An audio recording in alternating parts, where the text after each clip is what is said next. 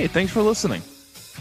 Although, I will admit, it's not like there's much else people can be doing these days, right? Welcome in, everybody. It is the Bleav in Jayhawks basketball program and the Bleav podcast network. And man, what a time to be alive, right? It is today, it is Wednesday, March 18th. Most years here on this Wednesday, towards the back end of March, middle to back end of March, we would be talking about how we are now finally in the depths, in the midst of March Madness. It is happening. The first four happened last night. There's two more games tonight, and then tomorrow's the day. Everybody lift that curtain. It's the best day in sports. Thursday and Friday, wall to wall college basketball, the madness. not quite. Not not this year, right? But at least we're going to be a stronger community after this, and we're going to pull through. It'll be okay. I'm not angry. I'm not totally depressed out of my mind about the fact that the number one team in the nation doesn't get a chance to go for a national title. I'm totally fine about it. We'll get into that though. Uh, I'm gonna. There's a little bit of 2020 in review now that the season is over. That's I think step one in the stages of grief, right? Acceptance. The season is over. So a little bit of season review. I do have some banner talk who should be the national championship. Spoiler alert, you're listening to the Bleav in Jayhawk show, so I wonder who. And then actually a little bit of a look forward. Unfortunately, on March 18th, there are now postings and articles about the way too early 2020 slash 2021 top 25 rankings. Again, this is the Bleav in Jayhawks basketball show. I am Jonas Nordman hanging on by a thread on the Bleav Podcast Network, your number one podcast network for professionals. We believe in our teams. Do you believe? By the way, make sure you follow all the the Bleav fun stuff happening on social media. There's some brand new Instagram accounts that I just and followed, and I got to follow back. What up? Believe in sports, believe in health, believe in betting. How progressive is that? believe in pop culture, and then all the good stuff as well on Twitter. So, what do I believe in? I believe that people need to stop acting ridiculously and leave some toilet paper at the markets. Jeez. It's it, they're not going anywhere. We're, we're totally fine. It's not a worldwide catastrophe. Just leave some toilet paper. Although, let me say this: you can say a lot of things about this show, our timeliness is not one of our strengths.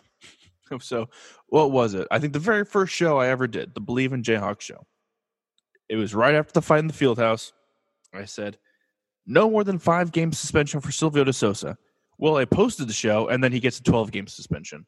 Very timely. And then just last week, right? I'm sitting here, I'm on air. Uh, they've canceled the Big 12 tournament. NCAA March Madness is going to have no fans. I sort of ruining that. Post a show. You know, at least there will be families there. We're going to have Mrs. Garrett or Mama Garrett, Marcus Garrett's mom in the stands, did the whole sound clip. It was hilarious. I know everyone laughed, and had a good time with it. And then, not even 24 hours later, right?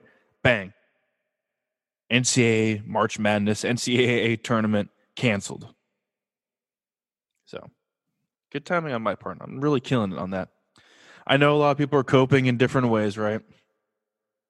Oh, and by the way, on Twitter or on Facebook, if you think you're the first person who's posted that meme or that or some sort of quote where like, oh, I've been at home and there's this really nice girl on my couch here who apparently has been here for two years and it's it's my wife or it's my sister. You're not the first person who's posted that.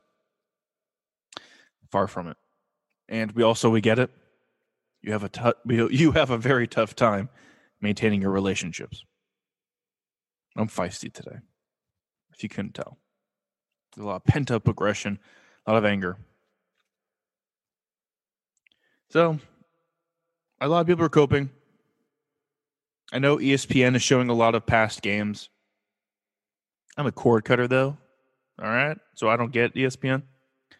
If I want to see the highlights, I've I've seen the highlights. I get that Kevin Durant back in 2007 was really good.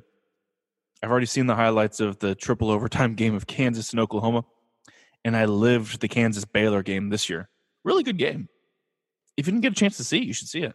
I won't spoil it for you. But I know a lot of people are now diving into the depths of March Madness on YouTube and they're rewatching old games. And I think a lot of Kansas fans can admit that there's been some had some heartbreak here and there for KU in, the, in March Madness over the past years. So I actually have done no whatsoever Kansas NCAA tournament. Like, how many times can I watch 2008 highlights? I've seen it. I've seen Brandon Rush outscore North Carolina in the Final Four in 2008. I've again, spoiler alert: Mario Chalmers hits that shot against Memphis. I've seen that a lot.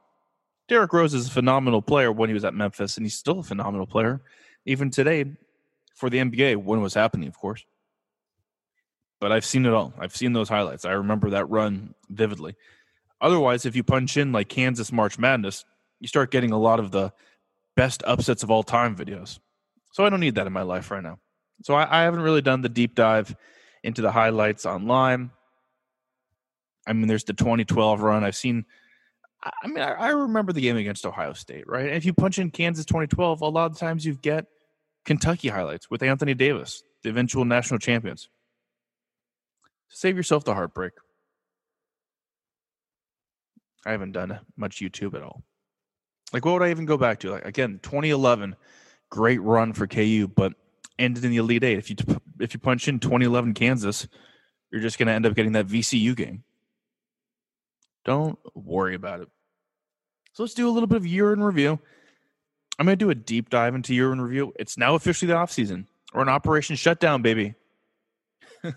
it's it's the postseason, it's the after season, it's the off season, I should say. And with that being the case, postseason awards are now unfortunately starting to slowly yet surely come out.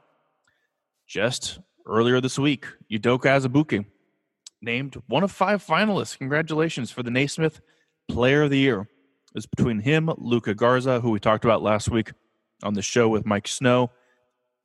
Big ups. Really appreciate him coming on last week. Luka Garza, Udoka Azubuike, Payton Pritchard of Oregon, fantastic point guard for the Ducks, Myles Powell from Seton Hall, and then Obi Toppin from Dayton. Those are your five finalists for the Naismith Player of the Year award. As much as I am a homer and believe that Udoka Azubuike should win that award and deserves it, I am not short sighted enough to realize that it's in all likelihood a two player race between Luka Garza and his eyebrows versus Obi Toppin of Dayton. If I had to guess, Azubuike probably finishes not in a distant third, but I, mean, I wouldn't be surprised if there's some distance between Toppin and Garza and then the third place finisher. If I had to guess the order of that, well, I, I don't know who's going to win between Toppin and Garza. That seems like it's split vote right now amongst the media. So those two, then Azubuike, probably then Payton Pritchard, and I'm guessing Myles Powell will finish fifth in that situation. ESPN came out with their postseason awards yesterday. Udoka Azubuike and Devon Dotson, both of them on their first team All Americans, All ESPN, whatever you want to call it. But they are both first teamers, which is unbelievable. Congratulations to the two of them. And Marcus Garrett won the ESPN Defensive Player of the Year. I would imagine that's not his first Defensive Player of the Year award, likely coming his way. So well deserved. Well done to all of them. The final postseason rankings are slowly yet surely also starting to come out. Yes, today, just today, this morning, the final AP rankings are coming out. They've come out. And so, here we go. Let's start the argument. Your final AP men's basketball top 25 poll. I'll start at number five. Actually, I'm going to start at number six because it's kind of fascinating. San Diego State, a team that was undefeated for most of the year, right there at number one until Baylor took over, rolling through the Mountain West, finishes at number six. Did not win their conference tournament, lost a game late at home. They lost two games, obviously. So they finished at six, which I find very interesting. At five is Baylor. They finished the year 26 and 4. You could say they sort of slid to end of the year, which by their standards they had set all year long, you could say that they did. So they finished fifth. Florida State finishes at number four. Then at three is Dayton. Dayton did get one first place vote. Okay. Feels like someone's being a bit of a contrarian on that one. That's okay. At number two is Gonzaga, 31 and 2 on the season. Well done. They also got a first place vote. Interesting.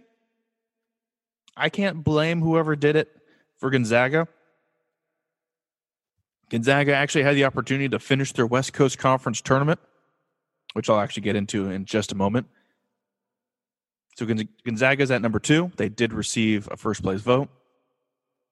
And for the AP men's basketball top 25 poll, finishing the year at number one with, remember, no NCAA March Madness tournament is your Kansas Jayhawks. Woo! Woo! 63 first place votes, finishing the year at 28 and 3. Losses to Duke in the very first game of the year. Very first true road game of the year at Villanova, who, by the way, finished at number 10. And then, of course, the game against Baylor early on in conference season. Jayhawks will finish the year on a 16 game winning streak, and they are your AP number one team in the country for 2020. So now the great debate, because we really have nothing else to talk about right now, right? Other than the fact that if you're an NBA player, you can get whatever test you want. That's not important, though. This is not a political show. Stay in your lane. But the great debate online now is should they award Kansas the national championship? Should they be deemed the champions of 2020? I, I thought both long and hard about this question for like a second. And then I realized, yeah, obviously, they've been the best team in the country. They are essentially unanimously throughout the entire polling system of college basketball the best team. So the NCAA and the, the tournament committee, when they do the the seeding and they make the bracket and they determine who gets to make the tournament, they use six different criteria. The BPI, ESPN's system, Kansas finishes number one. The KPI, another analytical service ranking system, Kansas finishes number one. The KenPom rankings, I talk about it, I think at least once an episode. Kansas by far the number one team in the KenPom rankings. The Sagarin rankings. Sagarin, guy who works for USA Today, very analytical, blah, blah, blah. Number one. Strength of schedule. They determined that as well. Kansas is number one in that as well. And then there's the NCAA net rankings. Kansas, you guessed it, finished number two. Oh, Wait a second. So they didn't finish unanimously across the board. Well, actually, it was Gonzaga who finished number one in the net rankings. The net rankings are something that update day to day as each result comes in. They determine through their rankings what is essentially a quadrant one win, quadrant two, three, four. You get the idea. It's it's basically the strength of your victories and losses throughout the year. If you beat, say, say a team beat KU at home, that's clearly a quadrant one win. If they beat KU at all, that would go very heavily into your net rankings. It's it's determined. It's not. It's an imperfect system, but it is a system that's used. And Gonzaga finished number one. But how did they finish number one when Kansas finished first in the rest of those rankings? Well, I just said it a second ago, right? Gonzaga plays in a bunk conference in the WCC that finishes their tournament earlier in the week before the big boys and the Power Five conferences get going in the middle of what would have been last week through the weekend, through Selection Sunday. Essentially, you could call it the prime time of conference tournaments. The WCC wraps up by, I think it was either Monday or Tuesday. Then everyone else gets going. So, by virtue of their conference being too small essentially to matter TV wise and be played later on the week, Gonzaga got in their extra games and they won their conference tournament. Thus, they are number one in the net rankings. So if we cut if we cut this off and we essentially said the rankings for the regular season, excluding postseason play, which a lot of teams, aka the Kansas Jayhawks, did not even get an opportunity to participate in, well then they would be your number one team in the net rankings. So if by every metric used, including the gosh darn eye test, which is essentially the AP poll, right? And the coaches poll, Kansas finishes number one. That sounds like a team that deserves a national championship to me, deserves a banner. Well, what are the reasons, Eve? Let, let's let's go down the reasons. That's not how they do it in college basketball. That's not how they usually do it. Number one seeds don't always win. You're right. That's not how they usually do it. And there's no guarantee that they would have won the tournament this year. We all know this Kansas team, despite being number one in every single ranking, had their issues offensively. They don't hit three pointers very well, obviously. And defensively, as strong as they were, they might have the defensive player of the year nationally. They do allow a lot of three point shots. That's how they're predicated. They're happy to recover and allow a few three point shots here and there. So if they played a team like Creighton, who shoots a lot of threes, or just anybody, anybody could have caught fire against KU this year, and that could have knocked them out. There's a lot of variance in the NCAA tournament. That's why people love it. That's why it's such a kick ass event. But we didn't get that event this year. And I'm sorry I, I, I know that that's not how we usually do things, but guess what? The NCAA tournament is not usually canceled. So if we're if we're making things a little bit weird on one end, who says we can't do it on the other? And I'm not even going to use the argument that college football has used the, the polling system to award national champions for hundreds of years before the BCS, although I just mentioned it. So take that for what it's worth. Okay, well, in the NBA, should they just give the NBA Finals trophy, the O'Brien trophy to the Bucks then since they have the best record? No. There's still a decent shot that the NBA is going to finish out their season. College basketball's finished. There, I said it. Come to grips. I think that was more for me than it was for you. College basketball is finished. Why does there need to be a vacated spot? It's not even vacated if there's nothing. Why does there need to be an open spot in the record books? We love March Madness. It is a great television event. What it's not is a great way to determine a national championship or a national champion. We love it because of the variance. We love it because college kids who are not professionals insert your own payment for play joke here but they are not professionals. They are still just kids. They're still teenagers, usually. And the moment gets too big for a lot of these kids. They can't hit their shots. We never know what's going to happen on a game to game basis. But what's a truer definition of a champion? A team that played 30 plus games and was tr- clearly the best team in the country, or a team that just won six games over the course of three weeks? amazing television spectacle where we usually more times than not do get the true national champion. I think Virginia was probably the best team in the country last year. Like I think that's fair to say. Villanova a couple years ago, clearly the best team in the country. You know, I think of 2009 North Carolina. I don't know why that's the team that came to my head, but you know, clearly the best team. They had Danny Green, Tyler Hansbrough. They they all came back from the team that KU blew out in the final four the year before. Like a lot of times you get your true national champion, true national champion, but there's the other times where you get your 2011 UConn. Heck, the last two champion championships that UConn has won, they were by no means the best team in the country, but they got hot. They won that championship. So yeah, that this isn't how we usually do it, but it's a weird year.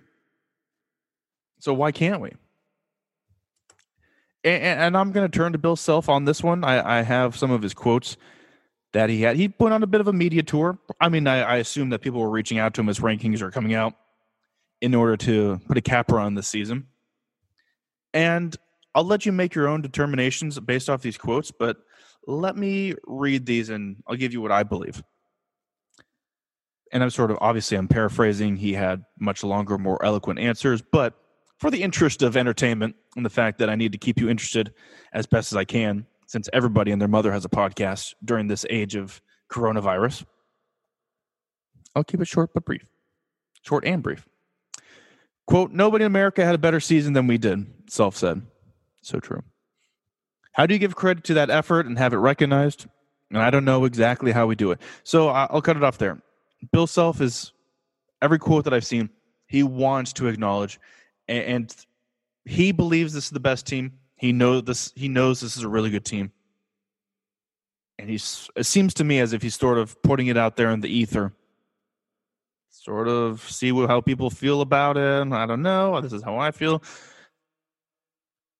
And I don't know exactly how we do it. Do we do it within our own fan base? Do do we do it within podcasts or whatnot? Oh, you're a fan. Thanks, Bill. Come on the show. I'll honor you. Whatever we've come up with so far pales in comparison to the accolades they deserve. It's true. I, I don't know what the team can necessar- necessarily do. Do they have a, a way to go trophy that they award? They can't even have their end of season. It was the Rock Chalk Awards. Uh, there's always an end of season banquet though. They award like the Danny Manning Jayhawk of the Year, the Man of the Year, and they can't do that since you can't have gatherings. Simply put, like I don't even have a, a, a, witty way of saying that. You can't have gatherings. Uh, I'll read you this next quote as well, and this sort of goes to the fact that so someone asks, should they give you the championship? And we're not going to have a tournament, which is the way it's determined, blah, blah, blah. And Self says that's not the way this is all intended to be. He goes on to say that coaches prepare their team to win in March. We operated from the under some pressure and dealt with some stuff. From our standpoint, sure, that would be great. But even if that were to occur, occur, there would be a huge asterisk next to it, and I would agree with that. So Bill Self essentially to me, if I read between the lines, he understands we're the best team. We deserve something. But ah, oh, shucks. You don't have to give us a banner. You don't have to award us a champion. I know that's not how it should be. Well, I will do it for you, Bill. Because my voice carries weight, both in the podcast community, the Jayhawk and college basketball community. Also, because during this time of not being able to go outside, the gyms are closed, and there's a little extra weight on my body. This is the best team in the nation, and they should be recognized as such. They played the toughest schedule. They won a tough conference. Well, the conference wasn't that good, but they vanquished another team in Baylor that was fighting for a number one seed themselves before slipping a bit there at the end. They were going to go in as the overall number one seed likely at least would have made a run to the championship of the Big 12 tournament. I think it's more than feasible to say that this is the national champions of 2020. And you know what? If the NCAA wants to somehow cobble together something in May or, or June or whatnot and have like a little sort of abbreviated tournament and they don't win it, great. That team will be the national championship or the national champion that wins that abbreviated tournament. It's probably not going to happen, obviously, so I'll just crow from the rooftop that the Kansas Jayhawks are your 2020 national champions. Man, what a year. Break out the DVDs. so, with it being the end of the year, uh, I mentioned it. There are now starting to be some early on editions of early power rankings for 2020 slash 2021. The one I wanted to reference and go over very quickly here, as you are listening to the Bleav in Jayhawks basketball show, or the Bleav Podcast Network. If you're interested in advertising with us, come on. It's a great time to be alive. Just go to bleav.com, B L E A V. Click on the advertising tab. It's real simple. I just wanted to pull out a couple notes here and there of what I've noticed. And the, the preseason rankings or the early power rankings that I went to first were from Jon Rothstein of CBS Sports. And I chose his because this is a guy who eat, sleeps, and breathes college basketball. And I would assume he's really depressed right now. Like this is the guy who has a countdown in his home, I presume, until the clock or the calendar strikes March. And yet, the greatest tournament of all time does not take place. I trust Jon. I will go to his rankings to start here. And he starts with Gonzaga. He thinks Gonzaga will be the number one team at the start of next year. The interesting thing about these rankings, and you can go to Jon's Twitter account and you'll see the link that he posted.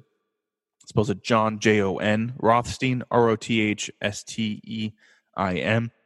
So he's it's tough. We don't know what's happening with the NBA. We don't know what's happening with the draft. We don't know about the draft process. So Jon sort of predicts starting lineups, tries to then predict who will be going to the NBA, but it's it's a little bit different because for some he'll say that key losses are a guy he still has in the starting lineup. So it's an imperfect system, much like everything that's happening here in 2020. So he thinks Gonzaga will be number one. He thinks Villanova is going to be number two. He doesn't see them losing anybody. I think Saddiq Bey will probably leave. Probably leave. Most services I see don't have Jeremiah Robinson Earl, their forward slash center, leaving early. I think he's going to test the waters. This is a guy who's a high recruit, had a pretty solid year for Villanova. But if those two guys come back, I'd probably put Villanova Villanova number one, to be honest. Now, the name to keep an eye on here and the team is you guessed it, Baylor. I did not realize this as the year was going on. And again, we don't know what's going to happen with the NBA or the draft. But let's presume that this is the starting lineup that they bring back. The only seniors that they are losing are Freddie Gillespie, who had a great year as a starting forward, and then Devonte Bandoo off the bench. So as it's projected now, Baylor could have four starters coming back next year. Jared Butler, who was the Big 12 player of the year through the first three quarters of the Big 12 season. Davion Mitchell, one of the best defensive players in the country. MaCio Teague, and then Mark Vital, who's an even better defensive player than Davion Mitchell. And they would then replace Freddie Gillespie with Tristan Clark, who's actually more talented than Freddie Gillespie. Maybe doesn't fit what they need from that position, but he's a more talented player. So Baylor's going to be pretty good. I wouldn't be surprised if they're preseason number one in more official rankings when all this comes out. Rothstein doesn't think they have anyone on NBA watch. I don't know. I, I would think Butler and MaCio Teague maybe test the waters. Mark Vital won't go anywhere. I don't think Davion Mitchell will either. So keep an eye on that. Number four, he has the Kansas Jayhawks. So this is the projected starting lineup that Jon Rothstein sees for KU for next year. He has Marcus Garrett, Bryce Thompson, the five star recruit out of Oklahoma, Ochai Agbaji, has Christian Braun starting, and then David McCormack. The players who will be gone for sure in terms of senior class are Udoka Azubuike, unfortunately, and then Isaiah Moss, grad transfer, senior night, has to go. Then he puts in key losses Devon Dotson, which I agree. I think Dotson is out. I think even before he had this great of a year, he was going to leave. He tested the NBA waters last year and very, very late pulled his name out. Like he really wants to be in the NBA. So by all means, if that's what if that's your dream, then go do it. Go make that cash. He also puts Ochai Agbaji in key losses, which this is what I'm talking about, where the rankings that Jon has here is a bit of an imperfect system because he has him in the starting lineup as well for next year. And Agbaji is an interesting case study because this isn't the first time I've seen people wondering if he'll even be back next year. Which, as KU fans, Kansas fans, anyone who watched this year would be like, really? Ochai has been considered as an NBA draft pick? But athleticism sells, man. I mean, this is the guy who banked in a corner three, right? What was it, against K State or against Baylor? The shot was inconsistent. The effort at times, eh, he he gave good effort, but some defensive lapses. I wouldn't say he was the best defensive wing that Kansas had. Obviously, that would have gone Garrett, Dotson, and then Agbaji. And I only put him third because Isaiah Moss was not there to play defense. so it's it's really interesting that Ochai is being considered as a potential late first round pick. That's not my words. Look it up. So it'll be fascinating. Christian Braun, David McCormack.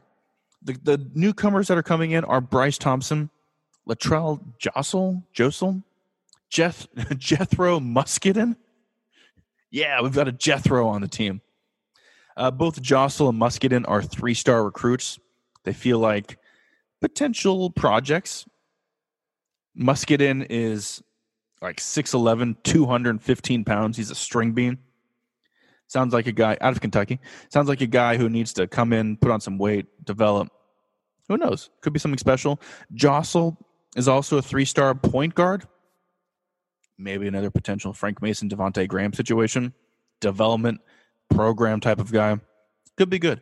Bryce, Bryce Thompson, like I said, is a five star. So he'll be super talented. See how he fits in. Could be a one and done type. The name to keep an eye on is Tyon Grant Foster, who is coming out of the junior college ranks. This is a kid who supposedly is a top two, maybe even the, the best player in the JUCO ranks, who is now coming to Kansas. That's the name I'm really intrigued by. That could be the the guy that again takes this team to another level next year. I do have some well placed moles within the JUCO community. AKA, I have a friend who calls games for another good team in junior college who saw Tyon Grant Foster. And I asked him, Is this guy what's the deal with Grant Foster? And he says he's good enough to play in the Big 12. Like, this is a D1 player. Shouldn't have a problem adjusting. So we'll see. Dotson should be gone. Azubuike and Moss are gone. Your projected bench is Mitch Lightfoot, Dajuan Harris, who redshirted this year. Again, another three star point guard who could be a project, another program guy. Jalen Wilson, the four star recruit who got hurt this year. Really talented kid. Hopefully, he can get it together get healthy, he could be a huge contributor next year. Tristan Enaruna, Jossell, like I said, Muscadin, and then Grant Foster. Should be fun. So I don't want to dwell too much on 2020.